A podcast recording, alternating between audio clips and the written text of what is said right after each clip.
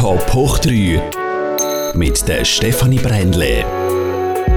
Sie sage halb so jüdisch, wie sie heißt und doppelt so gay, wie sie aussieht. Das schreibt mein heutiger Gast auf dem Social Media Profil, die LGBTQ-Expertin Anna Rosenwasser. Hoi! Sally, Steffi. die sind jetzt wahrscheinlich gerade alle Harzberg gestanden, weil ich Gast gesagt habe, was ja eben ähm, so ein bisschen nicht weiblich ist, sondern nur männlich. Und gibt es ein weibliches oder genderneutrales Wort für Gast oder ist das schon? Es gibt das Wort Gästin, aber Wirklich? ich habe das Wort Gast immer so wahrgenommen, dass es wie Geist zum Beispiel tatsächlich schon genderneutral ist. Also dass es dort der heißt, ist grammatikalisch, so wie dass die Giraffe nicht weiblich ist, sondern halt einfach grammatikalisch weiblich. Also sind jetzt nicht gerade Gender-Alarmglocken losgegangen? Ähm, bin ich noch im Rahmen, ist okay? Ja, voll. Und meine Gender-Alarmglocken, die sind auch, das ist eine recht säuferliche Melodie. Das ist weniger ein Alarm. Glück gehabt. Ähm, aber ich habe einfach gefunden, eben, ich habe es geschrieben und gedacht, nein komm, ich lasse es jetzt gerade drin, eben, weil ich habe dann gemerkt, so, oh, oh, muss wieder aufpassen. Aber so sind wir nämlich gerade schon mit im Thema drin. Es geht um Gender, es geht um ähm, Beziehungsformen etc. Das ist dein Thema, dein Zuhause. Ähm, passiert es dir aber vielleicht gleich einmal auch, dass du eben das Sternchen vergisst oder eben irgendwie ein Wort wählst, das nicht genderneutral ist, dass du selber irgendwie ins Fettnäpfchen trittst? Ja, aber ich würde es nicht, ich empfinde es selber nicht als Fettnäpfchen. Ich finde, was Sprache angeht, können wir einfach schauen, dass wir uns das Beste geben und das ist dann cool. Ähm, und je nachdem, mit wem dass ich rede, möchte ich ja hauptsächlich verstanden werden und nicht irritieren oder provozieren. Wenn ich weiß, dass mein Gegenüber absolut kein Vorwissen hat über das Thema Gendern, dann komme ich nicht mit irgendwelchen Sonderzeichen hinführen. Das kann ich dann gerne ein anderes Mal erklären, aber ich finde, bei Sprache müssen wir auch immer schauen, ist es verständlich und macht Sinn. Und manchmal macht Gender wahnsinnig viel Sinn und manchmal ein bisschen weniger. ich glaube, für das bist du auch bekannt, oder du machst wirklich in dem Sinn mit deiner direkten Sprache, mit Memes etc. wirklich auch auf das ganze Thema aufmerksam. Mit dem polarisierst du, mit dem erreichst du auch die Leute. Du bist eine Vertreterin von der Queer Community. Wo fängt die an? Wo hört die auf? Was ist queer? also die schwierige Antwort ist, dass die Grenzen voll nicht eindeutig sind. Und die einfache Antwort ist, dass queer einfach das Wort ist für Leute, die irgendwie aus der Geschlechternorm rausgehen. Zum Beispiel, weil ihre sexuelle Orientierung nicht der Norm entspricht oder weil ihr Geschlecht nicht der Norm entspricht.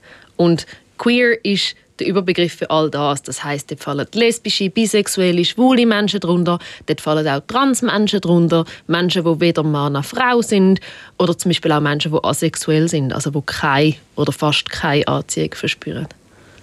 Wenn du jetzt gerade dich als Beispiel nimmst, wie bezeichnest du dich? Was hast du da alles für Titel in dem Sinn? ähm, bei dem Buchstabensalat LGBTQ bin ich ein Bi, also ein B und das steht für Bisexualität. Das bedeutet einfach, dass ich auf mehr als ein Geschlecht stehe. Und das ist eben auch nicht der Norm entsprechend, weil man geht ja davon aus, dass jeder Mensch auf ein Geschlecht steht. Als besonders normal gilt hetero. Und dann stellt man sich noch vor, okay, es gibt schwule und lesbische Leute, aber dass es Leute gibt, die auf mehrere Geschlechter stehen, das hat man gar nicht so recht auf dem Radar.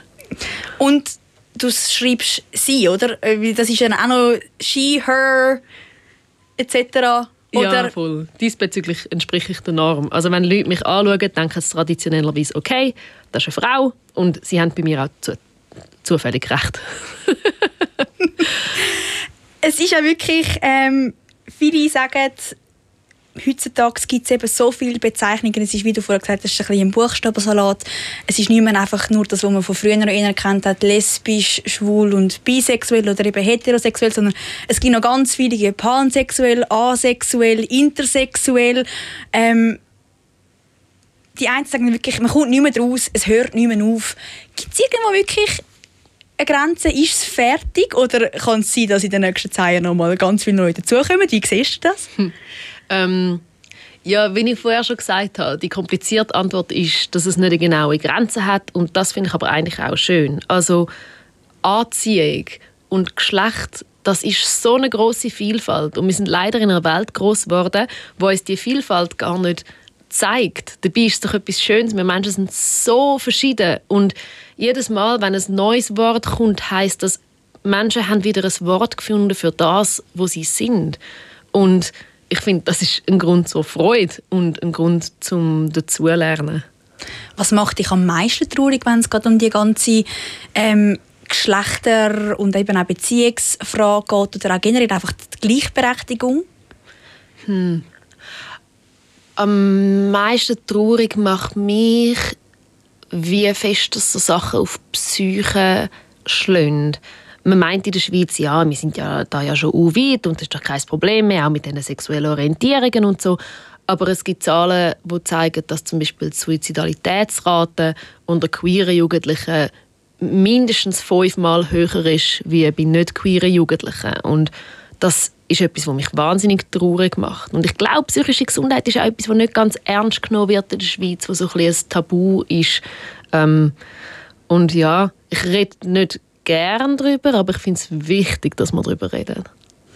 Du selber hast ja sehr spät erst gemerkt, dass du nicht heterosexuell, sondern bisexuell bist. Wie, wo, wann, was? Hast du das eben in dem Sinn doch gemerkt? Oder wieso hast du es so spät gemerkt? Hey, es ist lustig, dass du sagst, dass es auch spät ist, weil das bei Leuten wirklich wahnsinnig unterschiedlich ist. Es gibt so viele Menschen, die sagen, ja du, ich habe das schon im Kinski gemerkt, das war völlig klar, gewesen. ich bin auf meine kind, kind, Kinski-Gärtner gestanden. Aber ähm, es gibt auch viele Leute, die das erst mit 30, 40, 50, 60 merken, weil wir in einer Welt aufwachsen, wo uns sehr genau sagt, was für eine Normalität dass sie von uns erwartet. Bei mir war es eigentlich sehr ein schöner Grund, gewesen, dass ich es erst so mit, mit den 20 gemerkt habe. Und zwar bin ich sehr glücklich in Männer verliebt gewesen, ähm, und hatte auch gar nicht Schiss gehabt, um dann mich outen bei meinen Mitmenschen, weil ich gewusst habe, die finden es völlig in Ordnung. Was hingegen schwieriger war und glaube auch der Grund ist, warum ich mich so spät ähm, geoutet habe, ist, ich habe nie erfahren oder gelernt, dass es völlig normal und gesund und schön ist, um auf mehrere Geschlechter zu stehen. Genauso normal und gesund und schön wie Homosexualität oder Heterosexualität. Das hat es schlicht und einfach nicht gegeben. Es gibt nicht Märchen, wo jemand gleichgeschlechtlich liebt. Und es gibt nicht Schulbücher, wo ein Beispiel vielleicht mal von einem Frauenpärli handelt. Geschweige denn lernen wir in der Schule, dass Bisexualität eine völlig häufige Form ist von sexueller Orientierung. Ich glaube, das hat es mir schwieriger gemacht, nicht zu mich outen bei anderen, sondern zu mich outen bei mir selber wenn es dann mal Stars gegeben die sich geoutet haben, dann sind das meistens schwule Männer gewesen, im seltenen Fall mal eine lesbische Frau, aber die Repräsentation von Bisexualität ist quasi nicht vorhanden gewesen. Und wie kommt es dazu, dass du von jemandem, der eben nicht einmal wirklich so ein gewusst hat, dass es die Bisexualität gibt, plötzlich eine LGBT, also plötzlich ist es übertrieben gesagt, aber eine LGBTQ-Expertin wird? das war echt auch schön gewesen weil ich habe mich dann recht lange nicht getraut, um irgendwie an Anlässe zu von der Community. Weil ähm, in den Nullerjahren haben die häufig einfach noch, weißt, so Partys haben geheißen für Schwule und Lesben. Und ich dachte so, super, ich bin weder schwul noch lesbisch, also ich kann doch dort nicht hin. Ähm, und dann habe ich eine Organisation entdeckt, die heißt Milchjugend. Ähm, das ist eine LGBTQ-Organisation für junge Leute und die haben unter anderem ähm, eine Redaktionssitzung für ihr Heftchen, wo alle hin können. Und weil ich dort eine Journalistin war von Beruf, und ich fand, ah, super, ich gehe dort einfach als Journalistin hin. Und ich bin dort hingegangen und ich hatte so ein bisschen Angst, dass ich irgendjemandem etwas beweisen muss, irgendeiner Genderpolizei muss beweisen, dass ich nicht hetero bin. Und es war überhaupt nicht so. Es sind einfach alle so akzeptiert gewesen, genau wie sie sind. Man hat nichts beweisen es ist nicht kontrolliert worden, sondern es war einfach angenommen gewesen. Eben weil man in der queeren Community die Vielfalt kann abfeiern und das hat mich mega getüpft. Das hat mich mega berührt. Ich habe mich nie, nie in meinem Leben so wohl gefühlt und so habe ich angefangen, jeden Tag Zeit verbringen mit, mit diesen Menschen innerhalb von dieser Gemeinschaft und zusammen mit ihnen dafür sorgen, dass Leute sich mindestens so wohl fühlen können, dort, wie ich mich gefühlt habe, als ich zum ersten Mal dort hingefunden habe. Und gleich bist du ja dann später Geschäftsleiterin geworden von der LOS, von der Lesbenorganisation Schweiz. Also wieder eben dem eigentlich nur für Lesben und nicht für Bisexuelle. Hast du dort dann vielleicht gleich wieder irgendwie solche Gegensteuer gemacht. Und dachte, hey, da gehöre ich irgendwie doch gar nicht dazu? Oder wie war es so, so ein bisschen? Also die gibt es schon länger wie mich, die gibt es schon über 31 Jahre. Und mich hat die nie interessiert, eben weil ich gefunden habe, das heißt ja Lesbenorganisation, die gehöre ja auch nicht hin. Und ähm, ich bin dort Geschäftsleiterin geworden und habe ähm, geschaut, dass die Leute erfahren, dass es eben für alle Frauen ist, wo Frauen stehen. Also zum Beispiel auch für Frauen wie mich, die bisexuell sind. Und es sind dann tatsächlich auch sehr viel mehr ähm, bisexuelle Mitglieder dazugestoßen ähm, in der Zeit, wo ich dort war, was mich uh, freut. Ähm, ich bin mir sicher, dass die Leute da sehr unterschiedlicher Meinung sind. Das hat sicher zu reden gegeben. Ich habe es natürlich nicht immer mitbekommen, aber es ist vielleicht auch gar nicht so schlecht du bist ja auch ein bisschen bekannt dafür, äh, dass man sagt, du tust gern über eben so die, also du die Queer Community vertreten und so ein bisschen über die schönen Themen auch schwätzen, die schönen mhm. Themen ähm, bringen, thematisieren, mit denen polarisieren und weniger ähm, Streitgespräche oder eben so, wo du wirklich so dann auch kannst kritisiert werden. Hm. Ja oder nein? Findest du, hat es etwas dran? Zu einem Teil, aber ich glaube, manchmal wird meine Arbeit auch ein bisschen missverstanden. Ähm, mein Ziel bei meiner Arbeit ist, dass ich junge Frauen und junge queere Menschen kann stärken kann, dass ich sie kann sensibilisieren auf politische Themen und dass ich ihnen mitgebe, du bist im Fall nicht die einzige Person auf der Welt, die so ist. Du bist nicht allein. Es gibt immer Leute, die für dich da sind. Es gibt eine Gemeinschaft und die Gemeinschaft die kann, wenn du willst, auch etwas Politisches haben. Das ist so das Ziel von meiner Arbeit. Wenn ich hier und da mit meiner Arbeit kann dafür sorgen dass eine Person ihre Meinung ändert und queerfreundlicher wird, zum Beispiel, dann ist das zwar schön, aber es ist eigentlich nicht das primäre Ziel von meiner Arbeit. Und ich muss natürlich auch fest auf meine Energie schauen. Wenn ich jeden Tag damit verbringe, mit Leuten zu reden, die gar nicht vorhaben, mich zu respektieren und gar nicht vorhaben, mir zuzuhören und dazu zu lernen, dann habe ich vielleicht weniger Energie für, sagen wir, eine 20-Jährige, die mich fragt, wie, dass sie sich bei ihrem Papi outen soll. Oder ich habe weniger Energie, um die Abstimmungen zu erklären, einem Haufen Leute, die vielleicht noch gar nicht abgestimmt haben in ihrem Leben. Das heißt, ich muss mich immer fragen, wie kann ich meine Energie so einsetzen, dass sie bei den Leuten auch tatsächlich ankommt. Und die musst du manchmal sogar ein bisschen bei deinem Bruder einsetzen. Ähm, er ist jünger als du und versteht aber nicht ganz alles so äh, aus deiner Welt, glaube ich. Oder dort äh, kommst du einmal ein Gegensteuer über. Ja, aber dort äh, setze ich die Energie gerne ein, weil ich ihn sehr gerne. Ich habe einen Haufen Brüder und ähm, ja, es ist für mich ein Umfeld, wo ich auch mehr kritische Stimmen anhören und mich auch auf Diskussionen einlassen. Und ich glaube, dort habe ich schon jemanden, wo man, wo man zulässt und mich ernst nimmt. Genauso wie dass ich ihm zulasse und ihn ernst nehme. ähm, du tust ja, kann man sagen, eben gerne auch ein bisschen provozieren. Doch ähm, hast du polarisierst sehr auch. Ähm, normalerweise, oder nicht normalerweise, du hast immer farbige Haare, oder häufig. Jetzt ja. sind es gerade rosa, äh, blau, aber viel sind es rosa. Genau. Anna Rosenwasser, rosa Haar. Was ist die Geschichte dahinter? es hat eigentlich gar nichts mit meinem Nachnamen zu tun. mein Nachname ist ein jüdischer Zufall und meine Haare sind kein Zufall. Ähm, ich habe einfach auch gerne rosa. Und ich tue mich gerne ausdrucken und manchmal passiert das Ausdrucken mit Farben. Das ist einfach etwas Schönes. und äh, jetzt sind sie einfach gerade blau. Was, was hast du alles auf der Farbpalette? Mm, schon ganz viele verschiedene Versionen von rosa, pink, lavendel, so blau, noch nicht mega lang. Grün und Orange, die habe ich mir noch nicht angewagt. Ich glaube, das steht mir nicht mega. Ähm, blond bin ich auch mal ein Weile. Uff, schwarz, das war aber ein eine düstere Angelegenheit, weil ich sehr eine helle Haut habe. Ähm, ja, wirklich hauptsächlich Fifty Shades of Rosa. Was sagt dein Grossi dazu? Äh, wir haben es vorher schon darüber gehabt, mein Grossi ist bei mir aber nicht so wahnsinnig begeistert, wenn ich mal in eine andere Farbe habe. Dies? mein Schweizer Grossi ist wirklich eine mega gute. Ähm, ich glaube, sie... Ähm, ist nicht immer gleich einverstanden mit meiner Haarfarbe. Aber ähm, sie findet es, glaube ich, auch nicht das Wichtigste. Sie hat auch Freude an meiner Arbeit, die ich mache. Ähm, und ähm, lässt mich hauptsächlich machen und tut mich bestärken. das ist schön. Ähm, du hast es angesprochen, jüdische Herkunft. Ähm, du bist halb Jüdin. von deinem Papi, von der, von der Seite von deinem Papi. Ja. Ähm, was hast du für einen Bezug zu dieser Herkunft?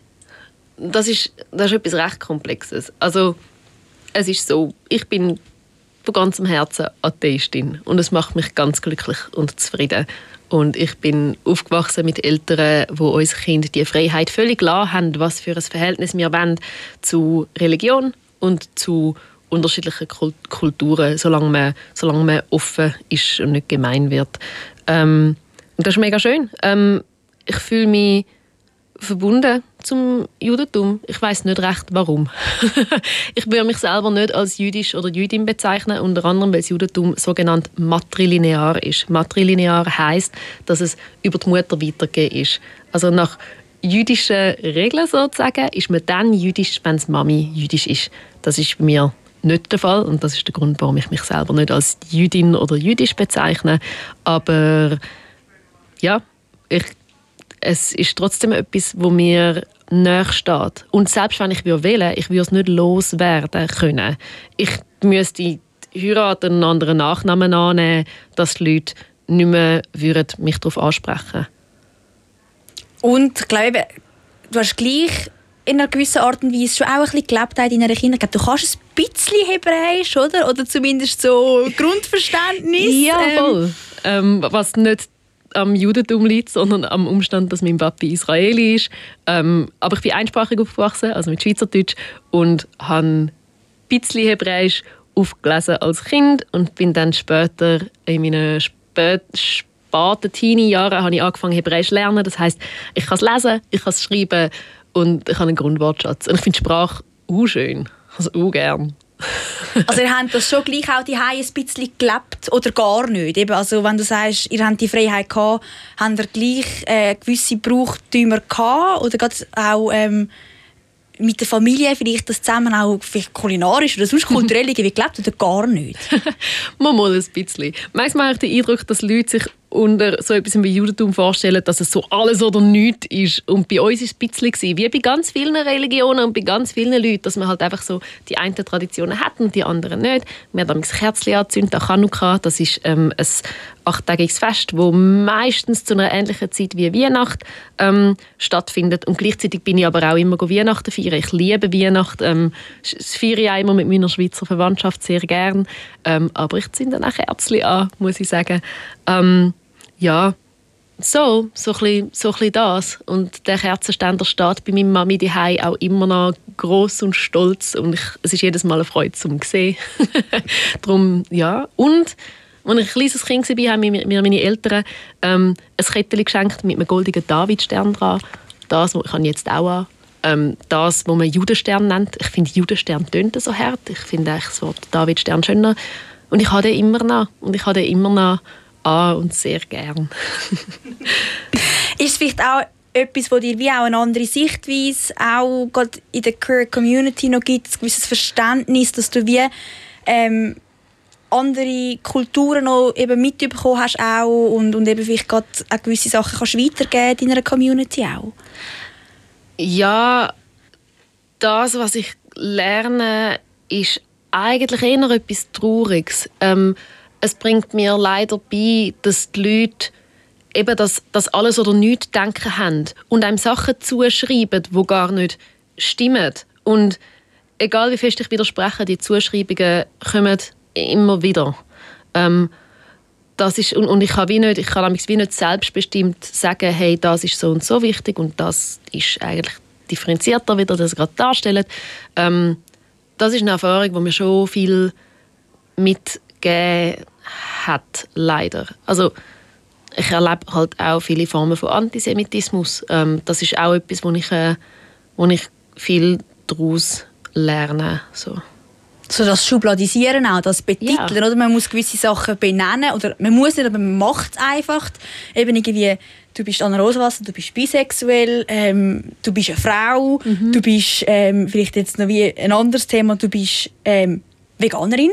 Ja, Das ist auch wieder so etwas, wo auch wieder so ah, Veganerin und Klischee und Schubladen und so, oder? Es Ja. ist extrem eigentlich. Und ähm, ich glaube, das Thema von Schubladisieren ist mega wichtig, dass du das ansprichst, Steffi, weil ähm, für mich sind Schubladen an sich nicht das Problem.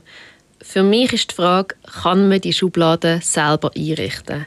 Wenn ich mal entschlossen habe, dass ich die Schublade mit Veganismus aufmache, reingeschaut habe, gefunden habe, das ist eine wunderbare, sinnvolle Schublade, da drin möchte ich wohnen, sie selber außen angeschrieben habe mit Veganerin und zu meiner Schublade erklärt habe, dann bin ich froh, wenn Leute anerkennen, dass das Teil ist von mir. Aber ähm, es gibt Schubladen, wo man nie bestimmt hat, ob man dort drin ist und wo man nie die Freiheit hat, zu bestimmen, wie wichtig ist der Aspekt von mir. Bei der sexuellen Orientierung passiert das auch. Es gibt Leute sind ja super unterschiedlich und queere Leute sind auch alle super unterschiedlich, wenn wir Menschen sind. Ähm, und es gibt Leute wie ich, die finden, hey, ich bin bisexuell, es ist mir mega wichtig und ich möchte es gerne allen erzählen. Das Thema liegt mir total am Herzen. Und dann gibt es Leute, die sagen, meine sexuelle Orientierung ist so ein kleiner Teil von meiner Identität und eigentlich sind mir andere Sachen viel wichtiger mir. Bitte mach es nicht zu einem grossen Thema. Das heißt, was ich mir wünsche, ist nicht, dass die anfangen so sein wie ich oder dass ich so wird wie sie, sondern dass wir alle die Freiheit haben, zu bestimmen, wie wichtig ist der Teil von meiner Identität.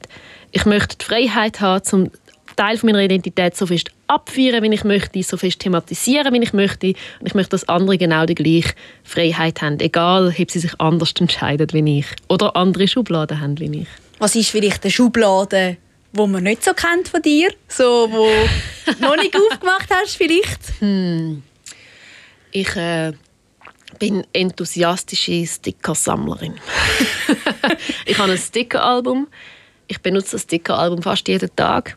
Und wenn ich aus meiner brennenden Wohnung etwas müsste rausretten müsste, wäre das Stickeralbum unter den ersten fünf Sachen. Ich gerade so nach meinem Büsi. Was sind das alles so für Sticker? ähm, so einen grossen Style-Sticker, wie man sie sich bei Kindern vorstellt. So Herzli und Kätzli. Glitzer. Ja, voll, auch Glitzer, genau. voll. Und mir liegt das mega am Herzen. das ist schön. Ich glaube, ich habe auch noch eins hier. Ich kann sonst, äh, wir könnten mal Sticker austauschen. Ich bitte so. darum. und was sind die anderen vier Sachen, die du mitnehmen würdest? Ah nein, das Büsi hast noch gesagt, die anderen drei? Hm, okay, das Büsi. Ähm, du, vermutlich mein, vermutlich mein Laptop, einfach weil, das, weil dort meine Arbeit drin ist. Ähm, und sonst... Ich würde wahrscheinlich meiner Partnerin helfen, ihre Tontechnik-Sachen rauszutragen. Sie ist Tontechnikerin von Beruf. das ist lieb. von wegen Partnerin. Es ist ja das oder eines der grossen Themen gewesen, ähm, letzten Herbst, die für alle.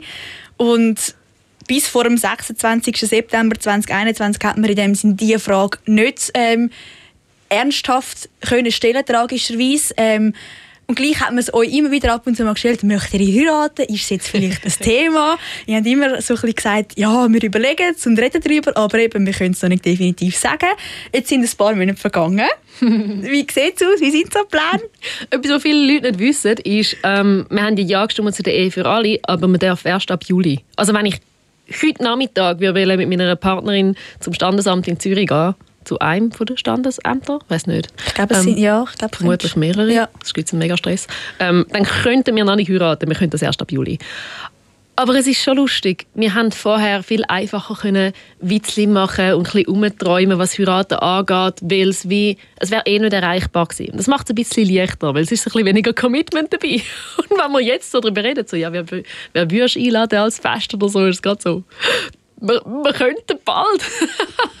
also haben das eigentlich seit dem 26. September ein bisschen stillgeschwiegen, weil es plötzlich Thema ist? Nein, nein, überhaupt nicht. Wir reden auch gerne darüber. Ähm, Florina und ich, wir sind seit bald fünf Jahren zusammen und es ist so, es ist so schön, dass ähm, mir die Vorstellung, dass man das irgendwie noch offiziell, also so in so einen offiziellen Rahmen macht, die Vorstellung, die macht mir nicht mega Angst. Ich glaube, wir müssten, was anstrengend wäre, wäre mehr die Frage, macht eine Ehe als Form Sinn für uns? Wir haben zum Beispiel nicht vor zum Kinder haben, wir wissen das, das wird sich nicht mehr ändern.